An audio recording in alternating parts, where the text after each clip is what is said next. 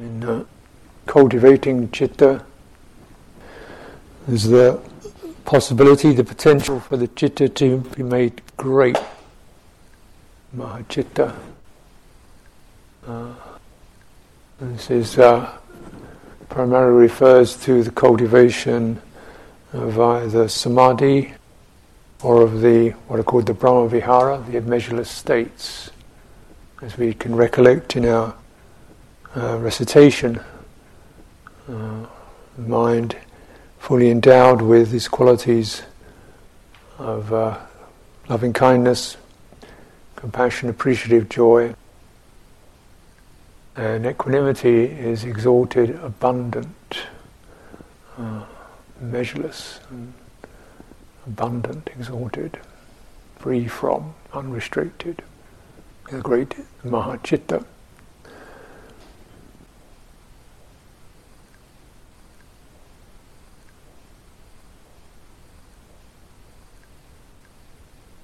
The Buddha uses an image of um, you likening the chitta to be um, water and karma to be salt. Just as the chitta sits, takes many of its cues from the karmic field, what we've learned, what we've been stimulated by, what we've inclined towards, what we've been pushed towards, what we've been shaped by. This is a karmic field, sits in chitta and there's a bit of salt in that, quite a lot.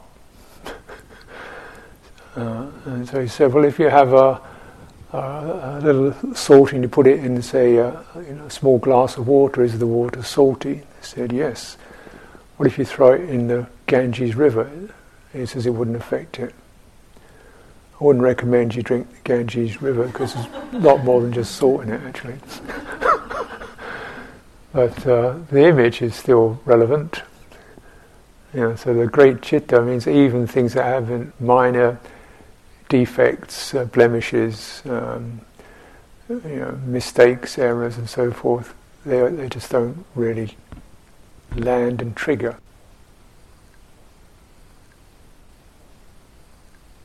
So this is because the mind is abundant, exalted, free from this constriction of um, aversion, ill will, hostility inferred, hostility, great chitta. Mm. Buddha is said to have the unrest- unrestricted, completely unrestricted, and can encompass the minds of others with his own mind his chitta can expand, wrap around other being, the minds of other beings. And this is presumably the tremendous power of the Buddha in teaching. He could really just completely, really get it and, and hold your mind in, in that particular, those particular qualities, so that the mind would open and receive teachings very, very completely, without any wavering the great chitta. Chitta is made great through samadhi in its firmness, its resoluteness, its and its abiding in more uh, fine material or immaterial states. And coarse material states are to do with sense contact, fine material states are to do, say, more with uh, perceptions and energies. They still have a certain form to them, it's a subtle form. Immaterial states, formless. These are what are called the arupa, which of four can be entered from the fourth jhana. So these fine material states are associated with, with jhana absorption, where one absorbs into the energies, the subtle qualities of firmness, warmth, expansiveness, happiness, luminosity that can abide when one is withdrawn from sense contact and the various fetters and agitations that occur at that, in that territory. then the chitta is made firm because it's not continually being having energy drawn out of it. The great chitta, chitta is made firm and has to be cultivated to be made firm. Mm, has to be held in a correct way to be made firm and great. Then the distractions and the irritations that arise do not impact, do not get it triggered. So as we come to the sort of integration paradigms, we recognize that maybe we will certainly receive much impact. And could whatever we've learnt, whatever the chitta's dwelt in, uh, been refreshed in, strengthened by, could that be retained when we open the sense doors? In fact the jhana qualities are no longer present. This makes the Brahmavihara extremely pertinent for our cultivation, because these can be sustained, retained. Uh, and how is this done? So we train, we cultivate what are called the three uh, wholesome sankappas, attitudes, motivations, where we're coming from in our life, our basic you know, reference points. And these are away from ill will, away from cruelty, and away from sensuality. You look in the 20th Sutta, the Majjhima Nikaya, the Buddha refers to these, recognizing when thoughts of ill will, thoughts of cruelty, thoughts of sensuality afflicted his mind, his mind was not made steady and firm, didn't realize. But when these were understood, relinquished, then the mind was ready. Of these we can note the two. One is non-sensuality is to do with the renunciation movement of mind, the renunciation intention. Sankappa, attitude, motivation, resolve, intent.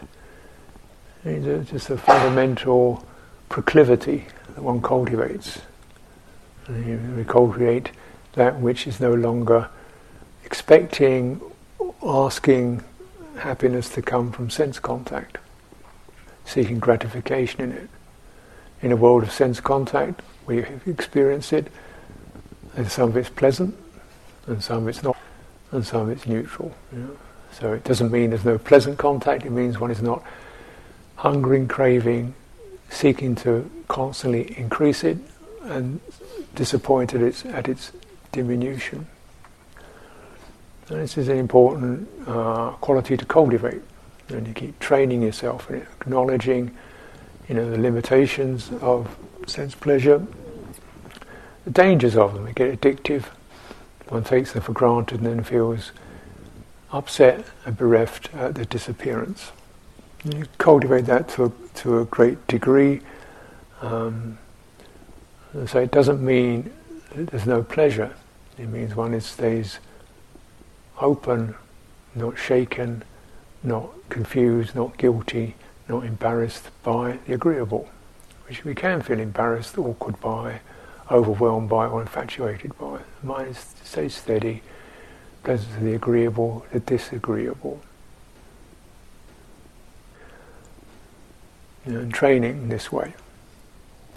If you cultivate this way, then also you can that can begin to radiate or develop, so that one is not just sense contact, but you know, refine different kinds of sense contact, like situations that I don't feel so interested in. Uh, I find frankly boring. I don't have to go into ill will and complaining and restlessness and impatience. Yeah. Mm. Yeah, certainly in community life, one has to cultivate this a lot. And that's the communities because there's such a random input any given day of people, requisites, food, things to do, that, you know, you're always going to have a disagreeable or what one didn't choose. It's not necessarily disagreeable itself, it's just the fact that one didn't choose it, not the right time, right place, one feels a feeling of uh, boring, waste of time, don't like this, what's he going on about? Who's this guy anyway? I don't come here? What's, she, what's her trip? What she's going some kind of control freak, you know, this kind of thing, going muttering away. You know, so you just, you know, the thing is not so bad. It's just that one's fate, one, the, the mental fa- action of favouring and opposing adds, digs the displeasure into you. just because it's not agreeable, it doesn't have to be miserable. if you don't keep resisting it and complaining about it. And this is something one really is forced to learn in renunciate communities. They're not necessarily impoverished, but they are exasperating.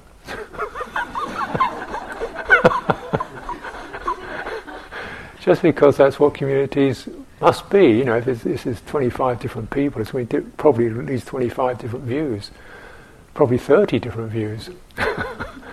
and uh, open communities, there's all kinds of people coming and going, and so there's bound to be things you didn't really want.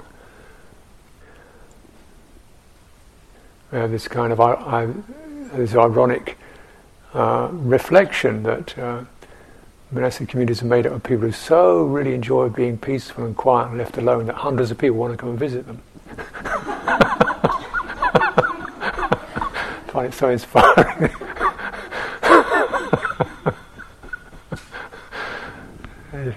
right. Uh, yeah, it's supposed to be that way, isn't it? Ah, because how else do people get and learn? How else do they get interested? How faith arises, they should come and want to see you. Ah, therefore, ah. And that's the way they will grow, and you want that to happen, don't it? Yeah. then go and see somebody else. I say, no, no, no, no, wait a minute, something has to be learned here. Just, you know, just because he didn't choose it, select it, feel happy about it, doesn't mean it has to be miserable. You just stop that, open, something to be learned here. Okay? Patience and compassion and kindness. Oh, oh, really? Once I got over that, it was better than having it my way. the mind is greater. My way is a rather, rather narrow way, actually. It gets narrower if one keeps favouring it. My way is very narrow and it in- inclines to narrower and narrower till eventually you can't even sit with yourself on your own because things happen you didn't want to have happen. That's how narrow it gets. And that trajectory must be understood. And the, the pain of that for one's own welfare should be understood, the danger of it, and then the curtailing of it, and the firm adoption of standards and processes that keep pushing against that inclination. This is the training. And the idea is it's not so that you become more uh, miserable, but become happier, grander, bigger, vaster, and more serene in yourself. Then you can begin to handle the really unpleasant visitors that come, which are already in your own mind. The agantuka dukkha, they call them, the guest defilements, the guest, the, the, the guest suffering who come in and lodge memories, thoughts, impressions, images of yourself, images of what you should be, images of other people, images of the way they should be, images of how it ought to be that way, this way, that way, and why I'm not, and how I'm not, and the self-criticism. These are the guests that come in to the mind is not made great. Therefore, we take these medicines to firm it up. Mm-hmm.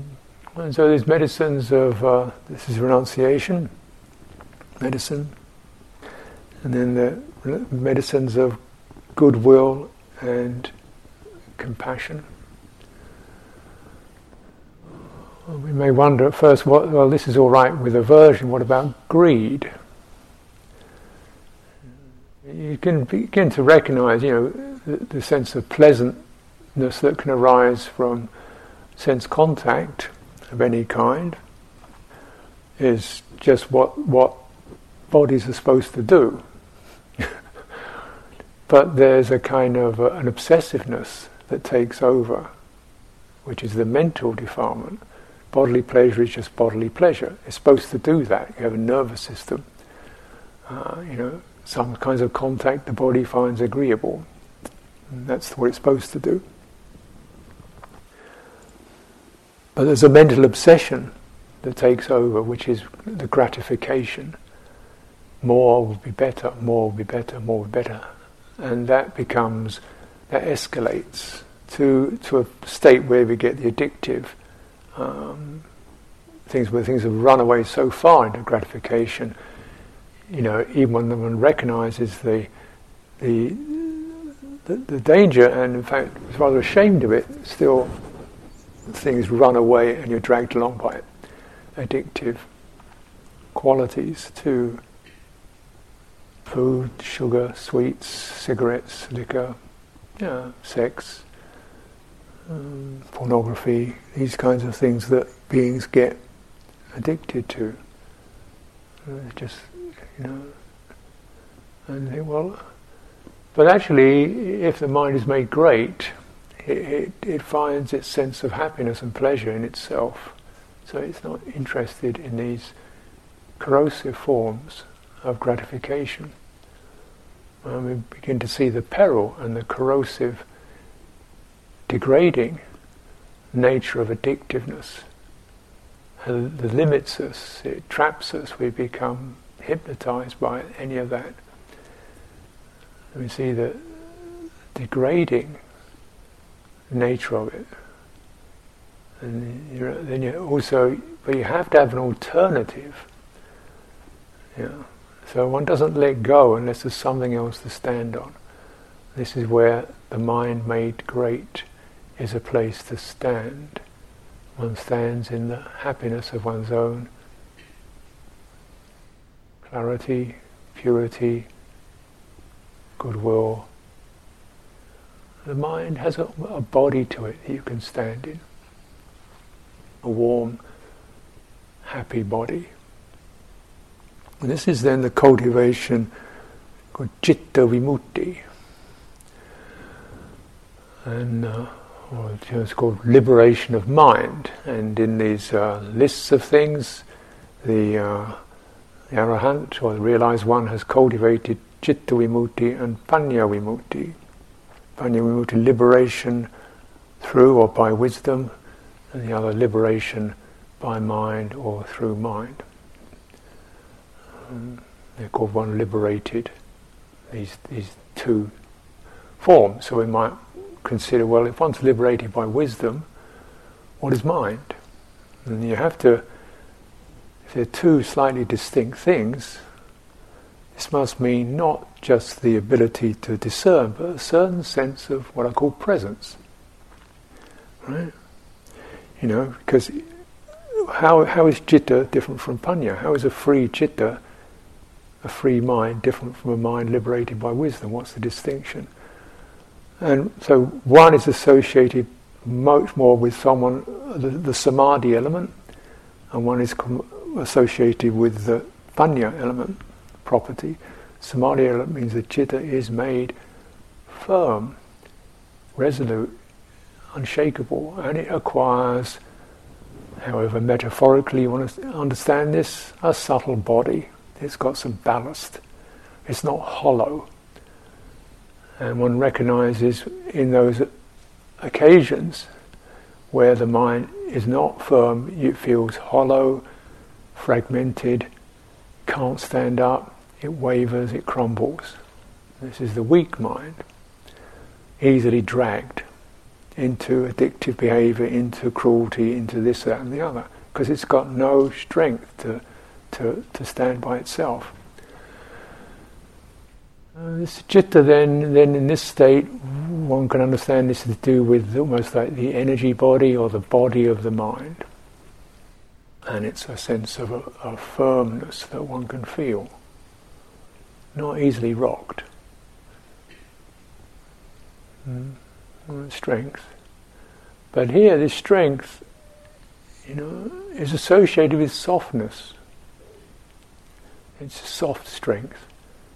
And so we have to really revisit what we mean by strength, which we may have so got used to a certain tense, aggressive, hardened quality.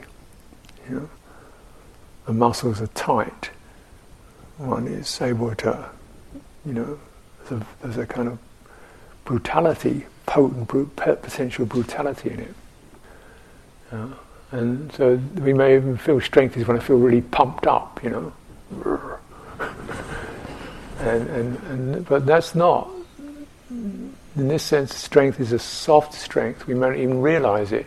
It's the imperturbable stillness and serenity that lets things just pass through. It's not shaken like a cloud, like water. Things can arise that doesn't tremble. Things pass through. Soft strength. And this, uh, so the image, the arahant, is sometimes like a, a bull with the horns cut off. There's no, there's no aggressiveness. There's no you know, there's nothing of that nature, but it's just quietly strong. Uh, this is the, and these then can be cultivated through this uh, uh, uh, practices where one continually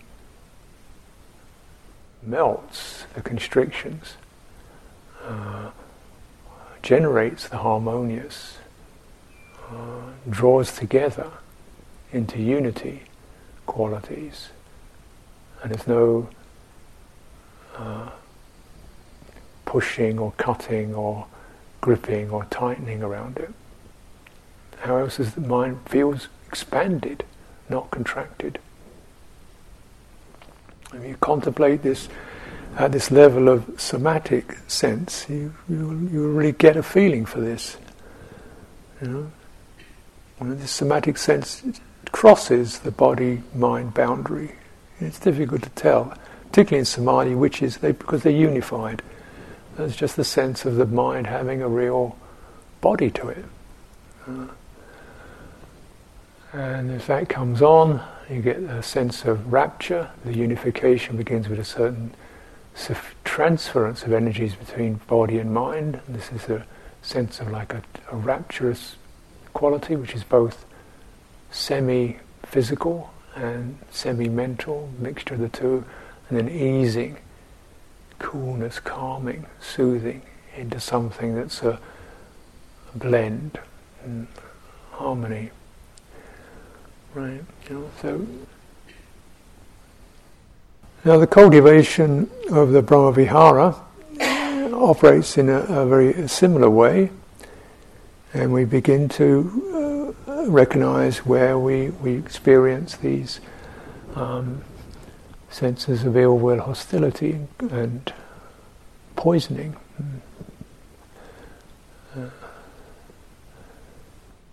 the overall training is to recognize the potential for this to either not extend goodwill so one makes no effort to welcome, to open to, to you know. One has already got one's own will going. We're already going my way. And there's no sense of, well, how is this? How are we? You know? And you do this with one person, ten people, how, how is it? This is the quality of goodwill. It seeks to open rather than just have my own way. And we check that. Uh, this is just the important thing to cultivate in relationships with each other. And even in silence, trying to you know, choreograph so we recognize how we move around our bodies past each other, how we give each other space, how we try to support each other with the chores and, and offering food and so forth. This quality of uh, metta just at that, at that level. Mind is not retracted, constricted, nervous, embarrassed, fearing, mistrusting, mm, feeling unwelcome. Just keep dissolving that. Mind of compassion to this um, that which meets the afflicted willingly, seeks to embrace the afflicted, seeks to embrace the wounded, seeks to embrace the disgusting, loathsome, ignoble. This is the heart's nature, heart's energy. We look at citta in its more heart aspect, nature of heart is an embracing medium. It tends to seek the whole field. Uh, it opens to what's in here, and then how am I going to be with that? That's the heart knowledge, the heart way of operating. It senses something. How will I be with this? Yeah? And so, encouraging. How will I be with this? Uh, so, conventionally speaking, we generally find people we rather like. How should I be? How can I be with her? Great. How can I be with my friends? We, something that reaches out to embrace, to connect this heart quality. Well, with compassion, we're doing this also to aspects and features that we don't find agreeable.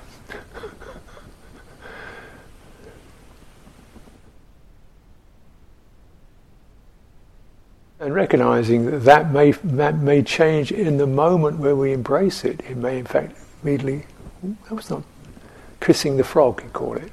You know? princess who kisses the frog, and the frog turns into a handsome prince. So we keep kissing frogs.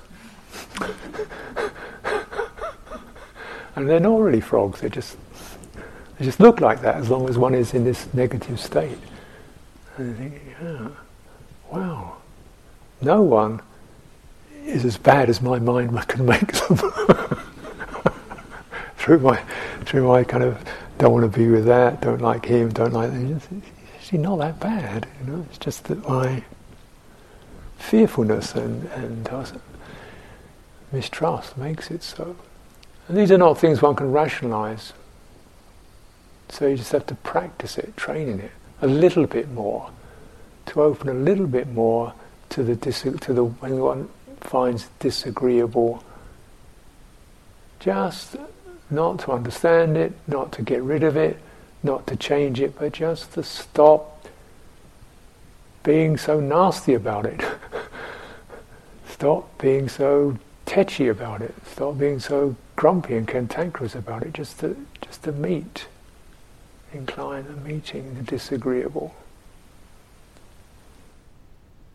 working through the resistances, meet the disagreeable in one in other in one, and then it becomes meeting in oneself the disagreeable, which is in fact the real uh, fruition of this practice. The real fruition of it is meeting your own frogs and worse, you know, vindictive demons uh, uh, uh and self-punishing um, strategies, sabotage, uh, endless inner critic, the inner tyrant, the inner critic, which we may really have uh, sensed and really wish to get rid of. This horrible mechanism, this horrible sankhara, a, it has an addictive hypno- hypnotic effect. So you recognize you just don't it doesn't get you don't get rid of it like that because it's it's in, it gets embedded addictive, hypnotic. So instead, one reaches around that and embraces it. This is the quality of compassion. Now, we may very well kind of think, well, what? I don't know if I can be that compassionate, and what? No, just focus. If you do it on a kind of like on an energetic level, and do it, that which does it, or you can call it compassion. It may not seem so sweet or serene. Uh, and there's a certain, but the essential thing is a certain volitional inclination to do so. And this is the volitional quality, also sometimes called chitta, has a certain intent, a certain inclination. And inclination is to move towards, in a, in a widening, embracing, including way. The, uh, that which one would normally feel cruel, cruelty towards, dismissiveness towards, harshness towards, scorn towards, derision towards, labeled as pathetic, ignoble, foolish, waste of time, idiot, dummy, you know, you know the names. and so rather than trying to stop the voice, you know, oh. So I've practiced this a lot without necessarily calling it compassion, because you get forced into a corner where you just got to do something. And the suggestion as you move towards it as it's calling your name. Say, "Oh, that's interesting. Anything more you'd like to say?" How about um, stupid? I haven't had that one for a while. It's actually foolish. A blight on the planet, curse the humanity. How about that one? That's a good one. You know, getting reborn as a this, that, and the other. But some predictions and finger wagging, shame, disgust. Anything more you'd like to say? Anything more? Come on, a little bit more. And it goes, hey, you're supposed to be running away. No, no, please, some more. uh, incline in that way, and eventually it kind of you've changed the fundamental intent, which is to reject. So the cruelty is the rejecting, littling, dismissing, callousness. And so if you're beginning to run this energy which does not reject, does not dismiss, is not insensitive to, but running that through the mind, these two intents meet the locked intent, which is the intent of dismissiveness, lack of compassion, hard heartedness, cruelty, self blaming, that intent, which is lodged, and you start to flow this other intent there, which is expanding, embracing, uh, and the two meet. And if you keep building up the, the compassion intent, it's like the river gets big enough to wash this, to take capture this current and, and wash it out. That's how it works. Matter of intent, mm. deep intent, and compassion. Yeah.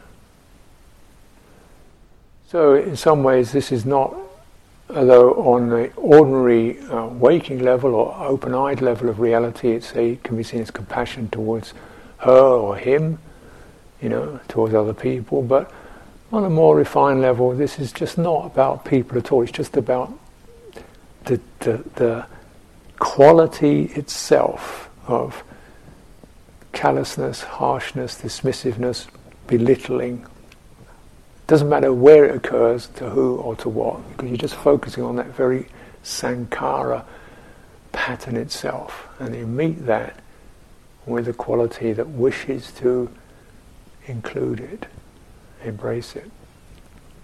It's a very powerful piece of, of, uh, trans, uh, transformation. One of the most powerful pieces of transformation that you could ever accomplish.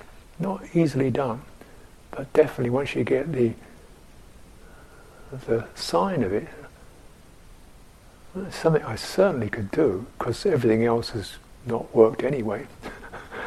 you know, the sugaring it up, the excusing it, the rationalizing it. Oh, it doesn't really matter, or I shouldn't feel this. That hasn't worked, so let's try this one. Yeah. Now, this is to be cultivated with a sense of sati naturally. So when we meditate, naturally we get a lot, lot of encouragement to have sati, to be mindful. But then mindfulness is just the frame, and it's what you flow through that frame. Clearly, there's got to be a sense of right view. In other words, the, the realization that if good qualities are cultivated, they will give rise to good fruit. So there's this faith in right view. Just keep cultivating the good. Doesn't matter. Just keep cultivating the good. There will be a good result. This we say is right right view. It may take a while, but at least you won't be increasing the bad. So this is, you know, sati with right view, sammasati. Uh, sammasati is also built upon right intention. We're mindful with these three res- resolves, these three attitudes in mind. We're running those kind of inclinations through the frame of sati, internally, externally, uh, in the world of sense contact, in the inner, in the world, uh, uh, the more subtler realm. And so then naturally uh, uh, we, we, we, cultivate Uh, qualities of compassion with sati, with mindfulness. So in this way one should not regard these as two separate cultivations, like I do a mindfulness session, then I do a compassion session. You know, because it's like if you're doing a mindfulness session and a compassion session, they say, well, when you're practicing mindfulness, does it mean you have no compassion? when you practice compassion, do you have no mindfulness? That doesn't sound very good. Couldn't you kind of incorporate, does compassion mean you lose your mindfulness? I hope not. Uh, it's that framing, sustaining, keeping on theme, keeping on track. And we're doing mindfulness of citta, mindfulness of mind states. Know, these are heart states, aren't they? things like anger, craving, constrictedness. Yeah. You're doing satipatthana on citta. Aren't these heart states to do with, you know, we say the basis of emotion? Therefore, shouldn't one's practice of, of mindfulness of, of citta have uh, these qualities that we might call the basis of emotion. That is intent towards relinquishing these traces of negativity, resistance, ill will, and the desperate hunger that comes from not having cultivated adequately these nourishing and sustaining qualities. And we may very well find, to our surprise, the more that we cultivate goodwill, our addictions begin to fade because they're no longer so interesting and luminous and compulsive. And we didn't get rid of them, we just stopped. We stopped feeding them. We had better places to cultivate for our welfare. So the sati then it, it, it firms up. A quality that I refer to, or refer to from time to time, which is um, to do with this firming up of mind, firming up through the embodiment practices, through somatic practices, through just keeping the somatic presence in mind. When you, when you're cultivating, you know, mindfulness of mind, there is still a somatic trace there because citta is not separate in intention from that. If there's an intention, there must be some kind of somatic push, shift, tremble, ripple, retraction, and going. You can feel it. Right? That's what we call the somatic domain. You may have the mental configuration, I don't like her, but the somatic impression is that withdrawal. You can feel it. Now, whether you call that body or mind eventually is up to you, but I'm calling that, that shifting that you can feel, uh, having a somatic basis. Our emotions arise from the somatic basis. Hmm? So, similarly, our more blessed uh, inclinations arise from that somatic basis, that leaning to, that opening to is the quality of goodwill, the opening to, referring to the disagreeable we call compassion, the sustaining of it gives rise to what I call core strength. It's not surface strength. It's called, surface strength is the hard, the arm ring that we may very well have adopted to just deal with the the brutal or the uh, disagreeable elements in our lives. We get armored up, so you get the shell hard shelled, and as you as you cultivate, you find this hard shell really pretty uncomfortable, and you know general qualities of faith and gratitude that come from being in Dharma contexts, that shell starts to soften. We don't really need it. It's not getting catalyzed by sense contact. But it can still be catalyzed psychologically, more or less as a habit. You know, we get resistant, we get my territory, this is my zafu, and don't move my cushion. You know, this kind of thing. We, ease up, will you? You know, we can get um, this arm ring still there because it is not just superficial, it becomes very profound and deeply ingrained. And so we still, even though it's it's still brittle strength, the strength to resist, to tighten, to retract, to harden up against what might be there what could happen. And so this then naturally around that retraction, all kinds of nebulous phenomena arise to verify it. I'm okay now, but she might not. I'm, you know, I'm sitting in this room, I'm keeping everybody waiting. Well, you can't see everybody. No, but they're out there feeling angry and annoyed because I'm keeping them waiting. What? You know? Ajahn really wanted to do that, and I'm getting. Did I? You know. Sort of inference because of the contraction. We infer hostility without any evidence. And eventually, even if there is ill will, is that because of you or because of other people?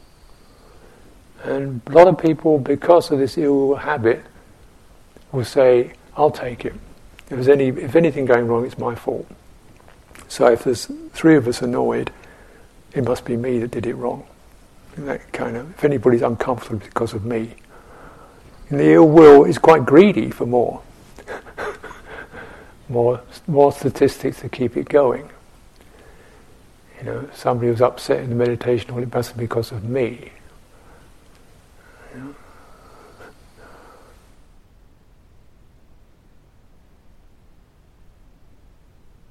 Didn't turn up today because of me. He wouldn't sit at the table because I was sitting the other side of it. It's because of me.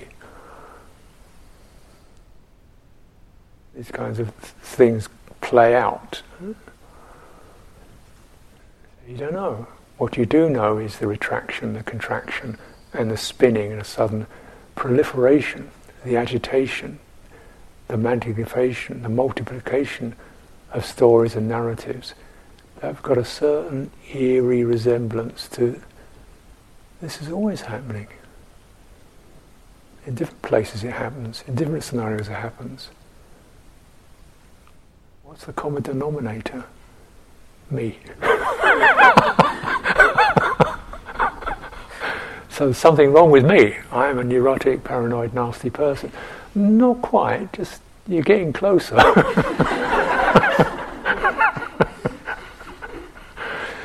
I just see there is an infection here. an infection of ill will. And like many infections, did you choose it? Did you seek it out? Did you wish for it? Or did it just land in this vulnerable domain that we're born in? Maybe it was like that. Therefore, she would not have compassion for that sickness. That, oh dear, poor, you know, oh, I've got this sickness. That compassion? On own the sickness and be the sickness, we become the patient who unfortunately has this illness. And, oh well, better look after her. Soothe, ease the contractions. So this is say is more obviously compassion. Either these approaches from the kind of like much more figuring it out, you know, head down to the heart, or from body up to the heart, you know, or bringing the two together, the, this crystallization of uh, uh, compassion and goodwill.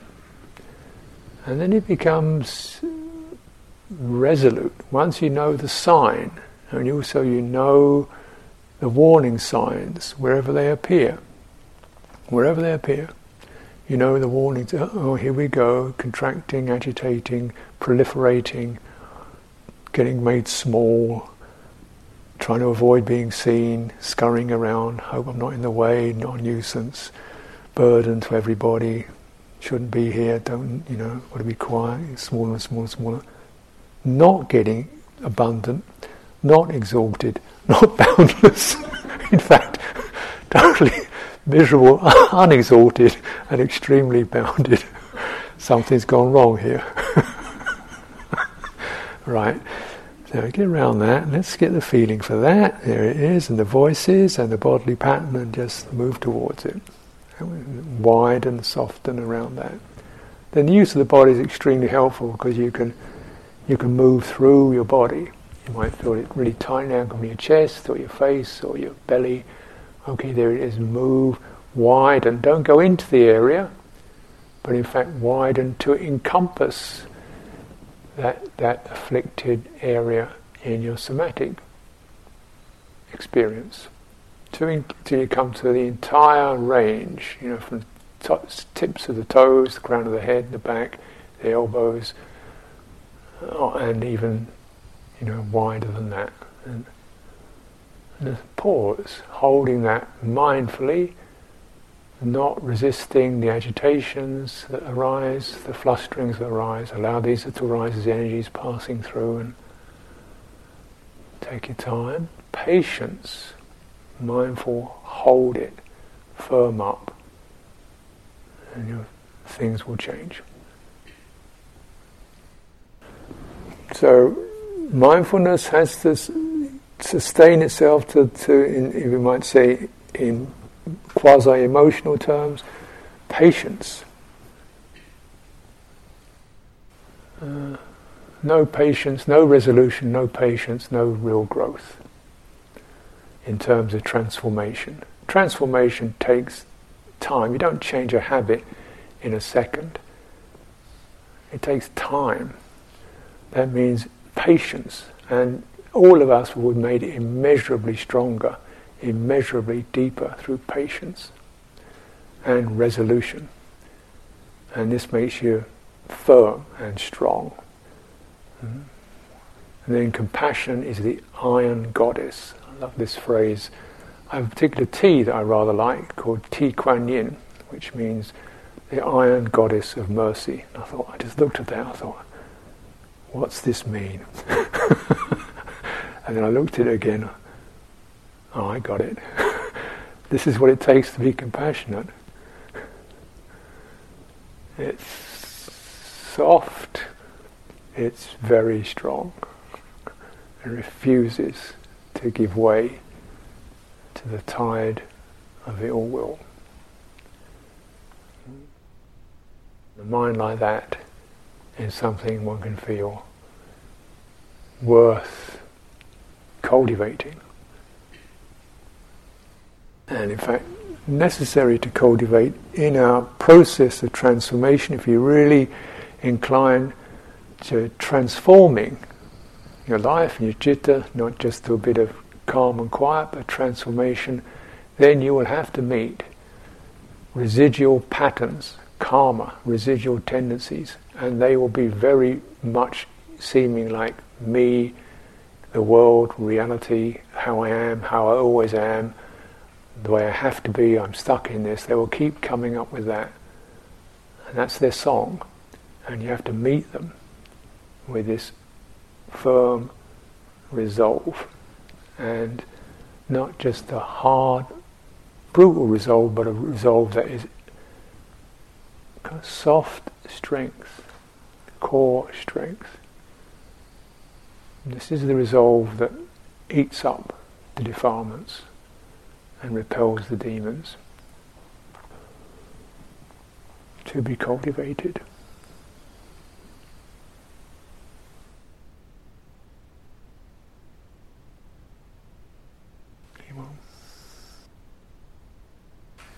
Annamaya